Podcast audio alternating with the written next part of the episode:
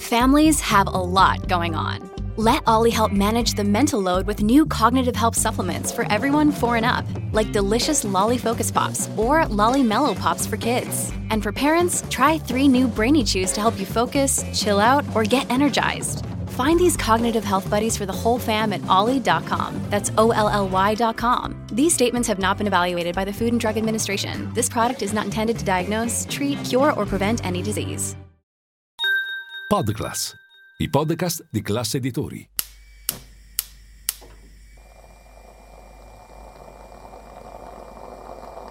Buongiorno dal gruppo Classe Editori. Io sono Massimo Brugnone. Oggi è venerdì 5 gennaio e queste sono notizie a colazione, quelle di cui hai bisogno per iniziare al meglio la tua giornata.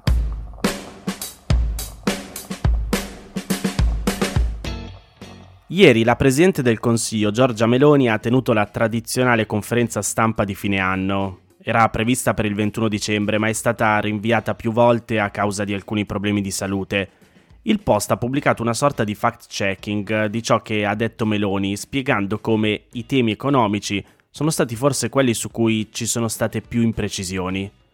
La Premier ha rivendicato i buoni risultati raggiunti dall'economia italiana in un contesto internazionale particolarmente complesso a causa dell'inflazione, delle guerre in corso in Ucraina e nella striscia di Gaza e dei tassi di interesse più alti rispetto al recente passato. Tra le altre cose ha detto che anche per quest'anno è stimata una crescita superiore alla media europea. È falso. Le ultime analisi della Commissione europea, diffuse a metà novembre, stimavano una crescita media nell'Unione europea dell'1,3% per il 2024. Nelle stesse proiezioni, la Commissione prevedeva una crescita del prodotto interno lordo italiano pari allo 0,9%, dunque quasi mezzo punto percentuale in meno rispetto alla media europea. Commentando le scelte del governo in materia finanziaria, Meloni ha detto Abbiamo diminuito le tasse tagliando la spesa pubblica. Non è così. La diminuzione delle tasse decisa dal governo è per lo più dovuta alla conferma per il 2024 del taglio del cuneo fiscale e contributivo, cioè a una riduzione delle imposte e dei contributi che si applicano sugli stipendi dei lavoratori.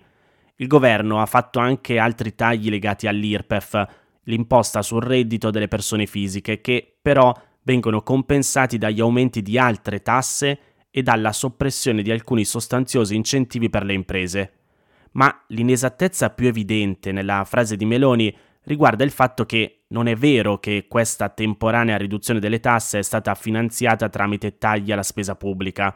Al contrario, secondo le previsioni del Ministero dell'Economia e delle Finanze, in termini assoluti nel 2024 la spesa pubblica dovrebbe aumentare di oltre 15 miliardi di euro rispetto al 2023 passando da 880 a 895 miliardi.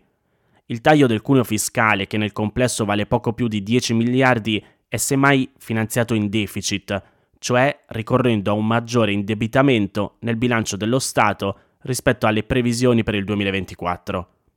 Sempre a proposito di fisco, Meloni è tornata sulla tassa sui cosiddetti extra profitti bancari, ossia sui maggiori guadagni ottenuti dalle banche grazie all'aumento dei tassi di interesse sui mutui e prestiti che si è visto nell'ultimo anno. La Presidente del Consiglio ha detto che il suo è stato, leggo tra virgolette, il primo governo che ha avuto il coraggio di fare una tassazione sulle banche. L'affermazione è infondata semplicemente perché non c'è stata alcuna tassazione alle banche. Quella che era stata presentata come una tassa è in realtà diventata un incentivo per le banche a rafforzare il proprio patrimonio e al momento nessuna banca ha versato un euro di maggiori tasse allo Stato. Lo stesso ministro dell'economia Giancarlo Giorgetti ha rivendicato di non avere mai considerato l'effetto di questa misura sull'aumento delle entrate nelle casse dello Stato, riconoscendo dunque che la tassa ha un effetto nullo in termini di gettito fiscale. Il desiderio poi di esaltare il ruolo del proprio governo come il primo ad aver preso alcune scelte ha indotto Meloni a dire almeno altre due cose inesatte. La prima riguarda la riforma dell'autonomia differenziata che è in discussione al Senato e punta ad assegnare alle regioni alcuni dei poteri e delle competenze che ora sono in capo allo Stato. Meloni ha detto che il suo governo è l'unico che sta lavorando sui livelli essenziali delle prestazioni, ma non è vero.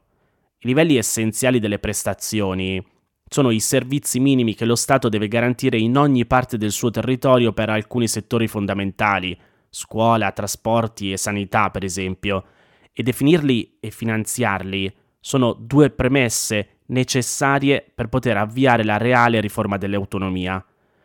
Sui livelli essenziali delle prestazioni hanno lavorato per anni vari governi prima di quello Meloni, a partire dal 2001. Lo ha spiegato lo scorso novembre in un'audizione al Senato anche Sabino Cassese, un illustre giurista nominato dal governo Meloni a presiedere proprio il Comitato per l'individuazione dei livelli essenziali delle prestazioni. Un discorso simile vale per altre due materie su cui, secondo Meloni, il suo governo sarebbe stato il primo ad agire. Leggo le sue parole. Questo governo ha fatto un lavoro che curiosamente nessuno aveva inteso fare prima, che è la mappatura delle nostre coste. Il riferimento è all'annosa questione della messa a gara delle concessioni balneari, su cui l'Italia rischia nelle prossime settimane di essere sanzionata dalla Commissione europea. In realtà, vari tipi di mappatura delle coste italiane sono state realizzate almeno a partire dal 2016.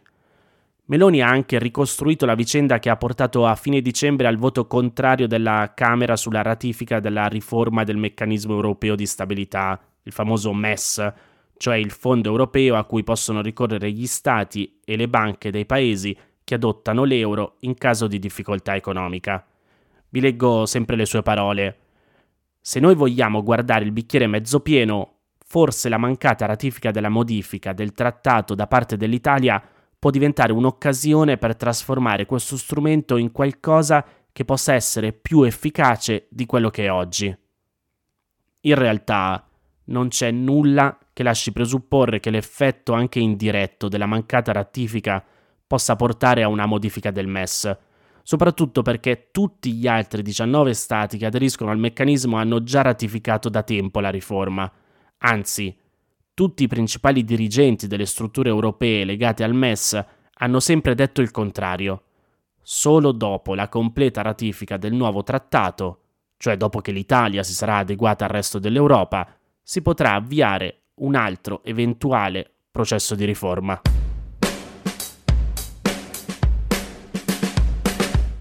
Rimango anche con la seconda notizia su un argomento affrontato da Giorgia Meloni alla conferenza stampa in cui ha risposto a oltre 40 domande fatte dai giornalisti presenti. La Presidente del Consiglio ha detto che la proposta di riforma costituzionale per l'elezione diretta del Presidente del Consiglio non modifica i poteri del Presidente della Repubblica. Non è vero. Per spiegarlo riprendo la spiegazione fatta a pagella politica dall'ex presidente della Corte Costituzionale Ugo De Siervo. Con la modifica dell'articolo 92 della Costituzione si introduce la elezione diretta del Presidente del Consiglio e il capo dello Stato non avrà quindi più il potere di nominare il capo del governo, come previsto ora dalla Costituzione. Il Presidente della Repubblica si limiterà a conferire al Presidente del Consiglio eletto l'incarico di formare il governo. Il potere di nomina rimarrà invece per i singoli ministri. In sostanza, oggi la Costituzione stabilisce che il capo dello Stato, quando incarica il nuovo Presidente del Consiglio, possa fare un ragionamento libero, compatibilmente con i risultati elettorali. Con la nuova riforma invece non potrebbe più farlo, ma dovrebbe limitarsi a nominare il capolista della lista vincitrice. Secondo il costituzionalista, poi, un altro esempio di riduzione dei poteri del Presidente della Repubblica è riscontrabile nella nomina dei ministri. Se rendiamo fortissimo il capo del governo, è evidente che il Presidente della Repubblica non può dirgli di no in sede di scelta. Lo stesso concetto lo spiega il costituzionalista Mauro Volpi, professore di diritto costituzionale all'Università di Perugia, secondo cui la nomina dei ministri scelti dal Presidente del Consiglio diventerebbe per il capo dello Stato un atto praticamente dovuto. Con la nuova riforma, infatti, secondo il costituzionalista, il Presidente della Repubblica si troverebbe di fronte a un Presidente del Consiglio con una legittimazione popolare e quindi molto più forte della sua, e difficilmente potrà rifiutarsi di nominare un ministro proposto dal capo del governo.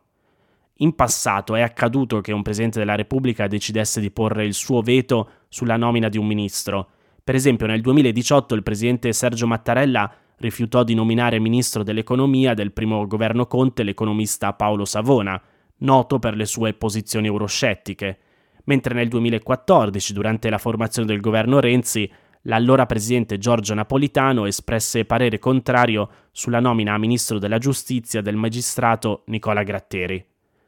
Non finisce qui.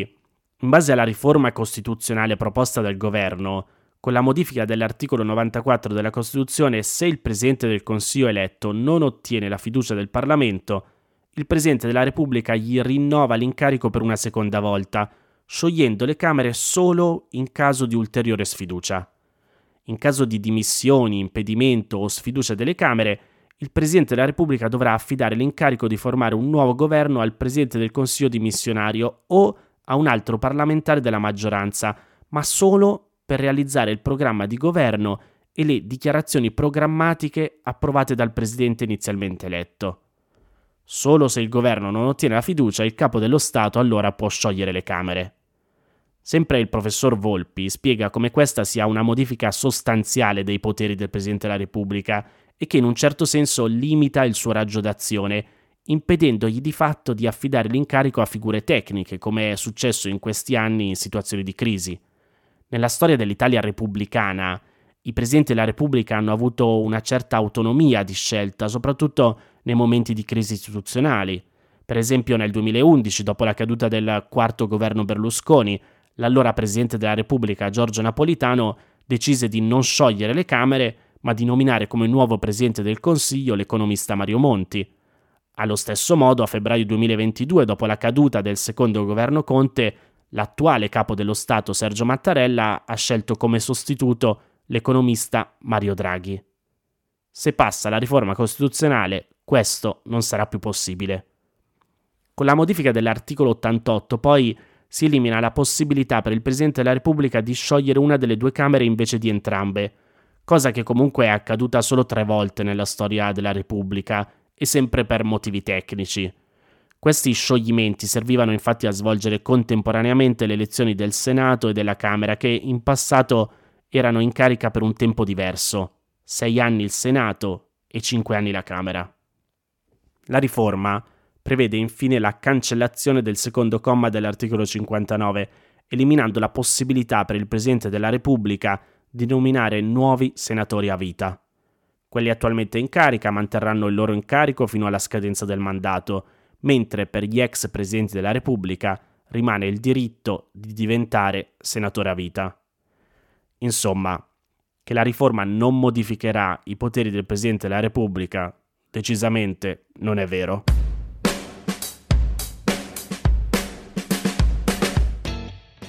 Un paio di settimane fa mi aveva scritto Riccardo all'email notiziacolazione-class.it chiedendomi di approfondire il discorso riguardante la situazione nel Golfo di Aden. Gli avevo detto che ritornato maggiormente abile con entrambe le mani operative avrei provato a fare qualche ricerca e ieri ci è venuto incontro l'ISPI che ha pubblicato proprio un articolo dal titolo Da Gaza al Mar Rosso, l'altra faccia della crisi. I ricercatori scrivono che mentre nel Mar Rosso proseguono gli attacchi dei ribelli Houthi contro le imbarcazioni commerciali, la coalizione internazionale creata dagli Stati Uniti per contrastare le aggressioni del movimento yemenita, sostenuto dall'Iran, ha chiesto la fine immediata degli attacchi e il rilascio delle navi e degli equipaggi detenuti. In un comunicato congiunto, il gruppo di 12 stati ha lanciato un avvertimento formale agli Houthi definendo gli attacchi avvenuti nel Mar Rosso una rotta attraverso cui transita circa il 15% del commercio globale, illegali, inaccettabili e profondamente destabilizzanti, e affermando che non esiste alcuna giustificazione per prendere di mira navi civili e da guerra. Il gruppo ha anche avvertito che se continueranno ad attaccare le navi, i ribelli ne sopporteranno le conseguenze. Il timore riguarda soprattutto i prezzi di carburanti che potrebbero aumentare perché l'area in questione è uno snodo cruciale tra Europa e Asia. Già oggi, secondo l'International Chamber of Shipping, il 20% delle navi porta-container del mondo evitano il Mar Rosso e navigano invece attorno al Capo di Buona Speranza, sulla punta meridionale dell'Africa. Dall'inizio della guerra tra Israele e Hamas ci sono stati almeno 17 attacchi contro navi che gli Houthi ritenevano legate a Israele o ai suoi alleati, la maggior parte dei quali senza successo. Finora gli stati si sono astenuti dallo scontro diretto, ma domenica elicotteri della Marina americana hanno sparato su un gruppo di piccole imbarcazioni che tentavano di abbordare una nave portacontainer che aveva richiesto la loro protezione. L'imbarcazione viaggiava attraverso lo stretto di Bab al-Mandab, noto anche come Porta delle Lacrime, che separa lo Yemen dall'Africa orientale. Da allora la compagnia di navigazione danese Maersk, come molte altre, ha sospeso tutti i movimenti di merci attraverso l'aria fino a nuovo avviso. Il portavoce del gruppo ha ribadito la posizione degli Houthi secondo cui gli attacchi continueranno finché non entreranno aiuti a Gaza e ha lanciato un avvertimento agli Stati Uniti. Nessun attacco americano passerà senza una risposta o una punizione. L'Iran ha respinto le accuse mosse dagli Stati Uniti di sostenere i ribelli, ciò nonostante non è chiaro come Teheran potrebbe rispondere se proseguissero gli attacchi aerei contro gli alleati yemeniti. La crisi nel Mar Rosso è tanto più preoccupante in quanto attraverso questa arteria marittima, come dicevamo prima, transita circa il 15% del commercio marittimo globale, compreso l'8% del commercio globale di cereali, il 12% del petrolio commercializzato via mare e l'8% del gas naturale liquefatto.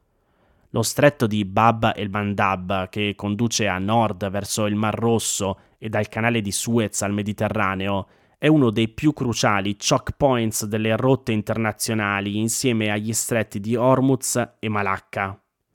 Si tratta di quei colli di bottiglia il cui blocco, a causa di guerre o crisi sul fronte della sicurezza, può avere gravi ripercussioni sulle catene di approvvigionamento globali, come dimostrato nel 2021 dall'incagliamento della Ever Given nel canale di Suez. Secondo la banca olandese ING, la deviazione delle spedizioni attorno al Capo di Buona Speranza, in Africa meridionale, aggiunge circa 3.000 miglia nautiche alle rotte che collegano l'Europa con l'Asia. Sono circa 6.000 chilometri, allungando di circa 10 giorni la durata del viaggio. Con la prospettiva di tempi di spedizione più lunghi, oltre ad aumentare i costi, potrebbero allungarsi anche i tempi di consegna nei grandi porti europei come Rotterdam, Anversa e Amburgo. L'impatto degli attacchi del Mar Rosso può sembrare limitato per ora, ma non si può trascurare il rischio di un'escalation o di errori nel calcolo che potrebbero causare shock maggiori al commercio globale che si sta appena riprendendo dagli effetti di precedenti disastri come la pandemia da coronavirus seguita dallo scoppio della guerra russa-ucraina.